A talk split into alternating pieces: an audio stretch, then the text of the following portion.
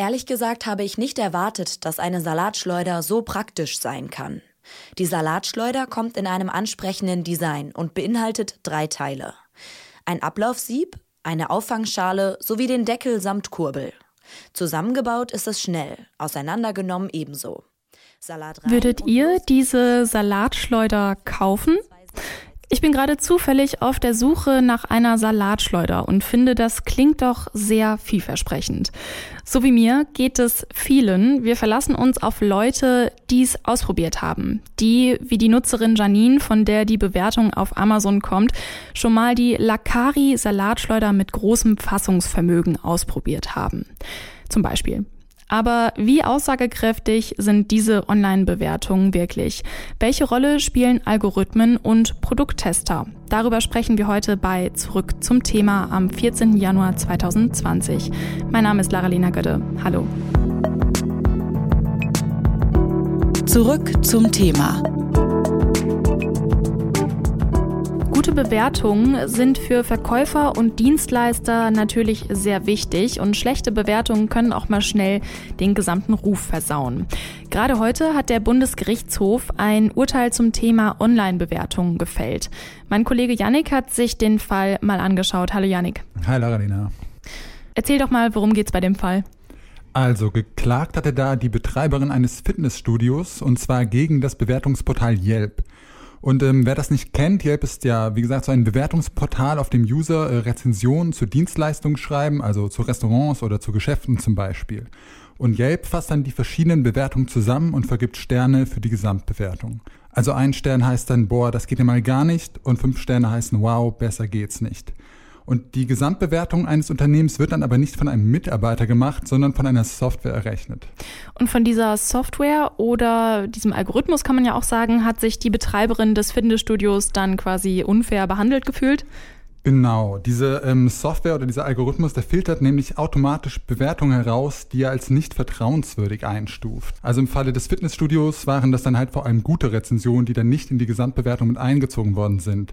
Und die Betreiberin findet dann natürlich, dass ihr Unternehmen zu schlecht abschneidet und Yelp ihrem Studio damit schadet. Und wie hat der Bundesgerichtshof in dem Fall jetzt entschieden? Das Urteil wurde ja heute gefällt. Genau, das Urteil wurde heute gefällt und ähm, der BGH hat Yelp Recht gegeben, die dürfen ihre Software also weiter benutzen. Denn laut BGH ist es grundsätzlich okay, wenn Bewertungsportale bestimmte Bewertungen hervorheben und andere nicht. Die Software darf also Bewertungen rausfiltern, die Yelp für besonders relevant hält. Zum Beispiel, weil der Nutzer, der die Bewertung geschrieben hat, besonders aktiv ist. Und fast alle Bewertungsportale benutzen eigentlich so eine Filtersoftware schon allein, um Fake-Bewertungen zu verhindern. Yelp macht da auch gar kein Geheimnis draus. Das war dem BGH auch wichtig. Wer ein Gewerbe betreibt, der muss grundsätzlich öffentliche Kritik an seinen Leistungen aushalten. Da geht es auch um Meinungsfreiheit. Und wenn Bewertungsportale Algorithmen einsetzen, um vermeintlich manipulierte Rezensionen herauszufiltern, und wenn diese Algorithmen dann wiederum in Verdacht stehen, die Bewertung eines Unternehmens zu verzerren, dann kann man zu Recht fragen, wie vertrauenswürdig sind Online-Bewertungen eigentlich generell? Also ist die Salatschleuder wirklich so gut, wie viereinhalb Sterne vermuten lassen? Darüber habe ich mit Axel Zapirucha gesprochen. Er ist Geschäftsführer der Digitalagentur Internet Warriors, die Unternehmen bei der Umsetzung von Online-Marketing berät. Hallo, Herr Zavirucha. Hallo, schönen guten Tag. Wie relevant sind Online-Bewertungen eigentlich für User und Verkäufer? Haben Sie da irgendwie Zahlen? Ja, die sind sehr, sehr relevant. Ähm, wir wissen, dass positive Bewertungen von Restaurants, da gibt es zum Beispiel eine Studie, die in den USA durchgeführt wurde, ähm, tatsächlich bei Unternehmen, also Restaurants, die Bewertung hatten, zu bis zu 27 Prozent höhere Ausbuchungsraten hatten. Also das heißt, die sind öfters, sind da Tische reserviert worden, als bei Restaurants, die keine Bewertung hatten. Mhm. Also das heißt, äh, gibt es auch Zahlen und Untersuchungen, Erhebungen zum Umsatz. Also das heißt, wir gehen im Schnitt davon aus, dass ein aktives Bewertungsmanagement mindestens 10 bis 15 Prozent mehr Umsatz bringen kann. Ja, das kommt natürlich auch immer auf die Branche an, etc. etc. Aber ja, das hat einen Impact auf Einkauf und Wahl der Dienstleister. Mhm. Man hört ja immer wieder von gekauften oder manipulierten Bewertungen, bei denen die Produkte einfach in oder die Dienstleistungen in ein besseres Licht gerückt werden sollen. Inwieweit ist die Sorge um gefakte Bewertungen aus Ihrer Sicht denn berechtigt? Die ist einfach berechtigt, weil das tatsächlich passiert. Es gibt immer wieder Anbieter, die äh, meistens aus dem Ausland heraus ihre Dienstleistungen im Markt anbieten. Also man kann sicherlich bei eBay oder auf anderen Portalen äh, solche Anbieter finden. Und äh, es gibt auch Unternehmen, die diese Anbieter tatsächlich dann auch beauftragen, gefälschte Bewertungen, also Fake-Bewertungen zu erstellen. Also das heißt, da das eine Relevanz für Umsatz und Buchung hat, gibt es auch Unternehmen, die versuchen, dort die äh, Verbraucher hinters Licht zu führen. Mhm. Ähm, so Portale wie Yelp oder so, ähm, die wollen ja aber auch natürlich nicht, dass da gefakte ähm, Bewertungen sind. Wie schützen sich solche Portale gegen unseriöse Bewertungen? Es ist so, dass äh, in der Regel Yelp oder auch äh, Google oder Amazon äh, versucht über einen Automatismus, also sprich mit Hilfe einer Software, gefälschte Bewertungen zu identifizieren. Also die lassen halt Computer über die Bewertung drüber laufen, äh, versuchen da zu identifizieren, ob es verdächtige Muster gibt, also IP-Adresse oder bestimmte Formulierungen, die zehnmal hintereinander in unterschiedlichen Bewertungen auffallen, zu identifizieren und dann entsprechend dadurch zu filtern und die gefakten Bewerbungen rauszufiltern.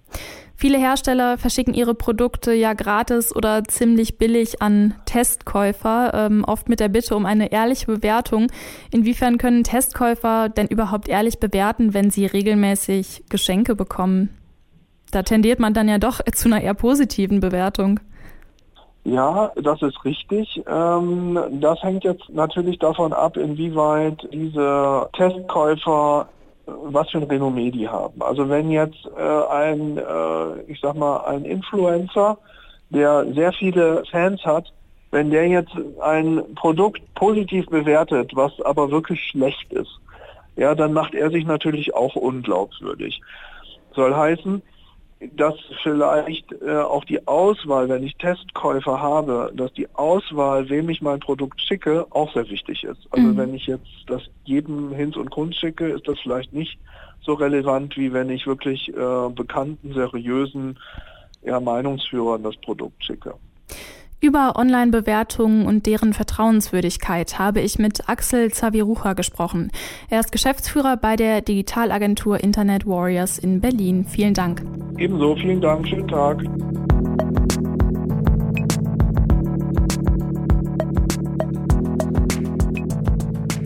Ob Smartphones, Waschmaschinen oder Hotelzimmer. Wer heute etwas online kauft, tut das fast nie, ohne sich vorher Bewertungen und Rezensionen von anderen Käufern anzuschauen. Weil Online-Bewertungen so wichtig für die Entscheidung für oder gegen einen Kauf sind, ist daraus mittlerweile ein regelrechter Berufszweig entstanden. Der Produkttester. Produkttester bekommen Waren oft vergünstigt oder kostenlos zur Verfügung gestellt, um dann dazu eine fundierte und aussagekräftige Bewertung abzugeben. Wie genau das abläuft, darüber spreche ich mit Lars Wohlfahrt.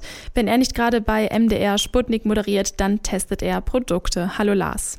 Hi, grüß dich, hi. Wie kommst du denn an Aufträge? Also geht das von Unternehmen aus, die die Produkte verkaufen oder von Bewertungsportalen? Es ist unterschiedlich. Ich habe schon viel probiert, mich da irgendwo angemeldet, auch bei Portalen, die wir alle kennen, also Firmen, die wir alle kennen, stecken damit drin. Alle suchen so sehe ich das, ähm, Leute, die ähm, Produkte testen, weil ich glaube, den Firmen ist wichtig, wie die im Netz dastehen. Wenn die das also verkaufen wollen, bei großen Online-Portalen, da geht es ja dann auch um Bewertungen. Also viele sind interessiert. Nicht nur der, der äh, Händler, der Bluetooth-Kopfhörer herstellt und aus China kommt, den noch keiner kennt. Da sind auch viele namhafte dabei.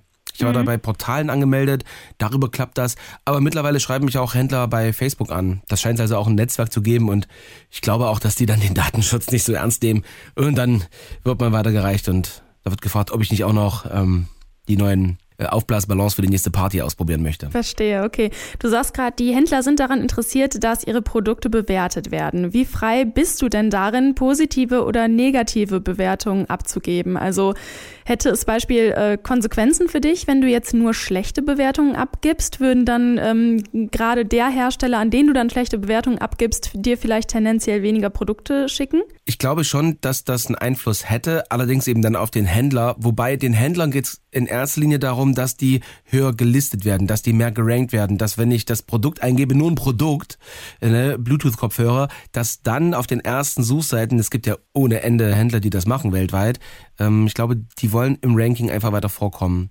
Und ich bin relativ ehrlich bei dem, was ich da bewerte man kann es auch immer ein klein wenig umformulieren, wie man das tut. Man schreibt da nicht rein, also das war der größte Rotz, nix mhm. ging. Da gibt's dann positive Seiten von dem Produkt und negative Seiten. Wie schnell war es da? Sah es gut aus? Hat es bis zu einem gewissen Grad gehalten? Hat das das gemacht, was es verspricht?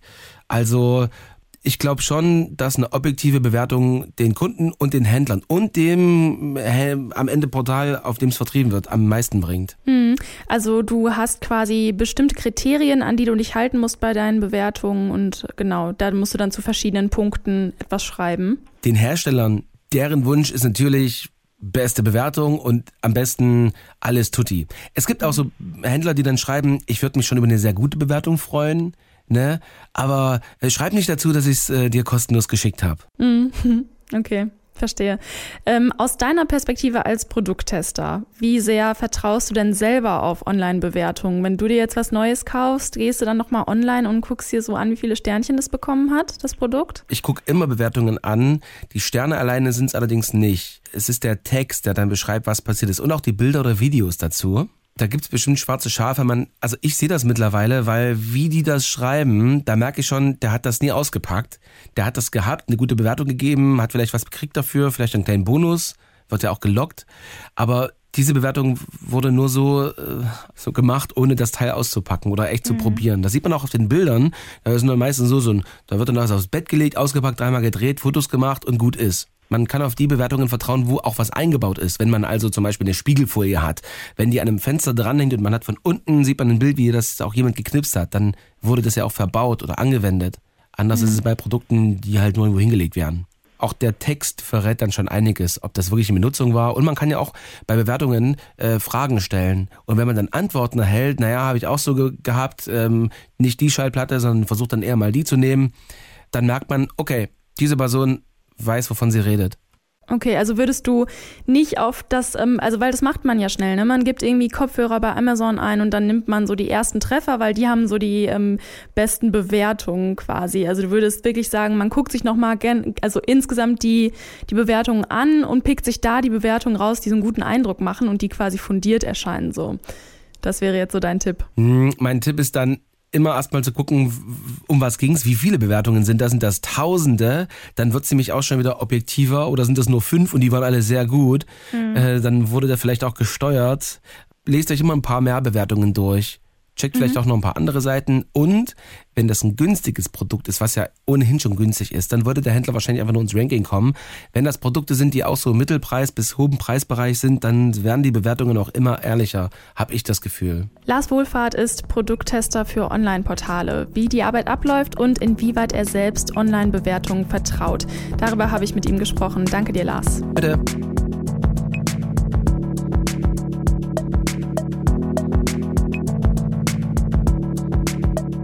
Wie vertrauenswürdig sind Bewertungen auf Online-Portalen? Das war heute unsere Frage bei Zurück zum Thema. Mit meinem Kollegen Yannick habe ich über einen aktuellen Fall am Bundesgerichtshof gesprochen. Das Gericht hat heute entschieden, es ist okay, wenn Portale wie Yelp Bewertungen, die sie als nicht vertrauenswürdig erachten, rausfiltern. Der Digitalexperte Axel Zavirucha sagt, dass gute Online-Bewertungen bei Kaufentscheidungen eine sehr große Rolle spielen. Das lässt sich auch in Studien nachweisen. Deshalb sind Fake-Bewertungen leider ein großes Problem. Und der Produkttester Lars Wohlfahrt ist der Meinung, Verkäufer wollen zwar immer super gute Bewertungen haben, Produkttestern kann man aber trotzdem meistens vertrauen. Man muss nur darauf achten, dass die Tester das Produkt auch wirklich benutzt haben. Heute ist der 14. Januar 2020. Das war zurück zum Thema. Ich bedanke mich sehr herzlich fürs Zuhören. Wenn ihr auch gerne Bewertungen schreibt, dann schickt uns doch eine Mail an kontakt.detektor.fm. Wir freuen uns immer über Feedback und neue Ideen. Mein Name ist Lara-Lena Gödde. Tschüss und bis zum nächsten Mal. Zurück zum Thema vom Podcast Radio Detektor FM.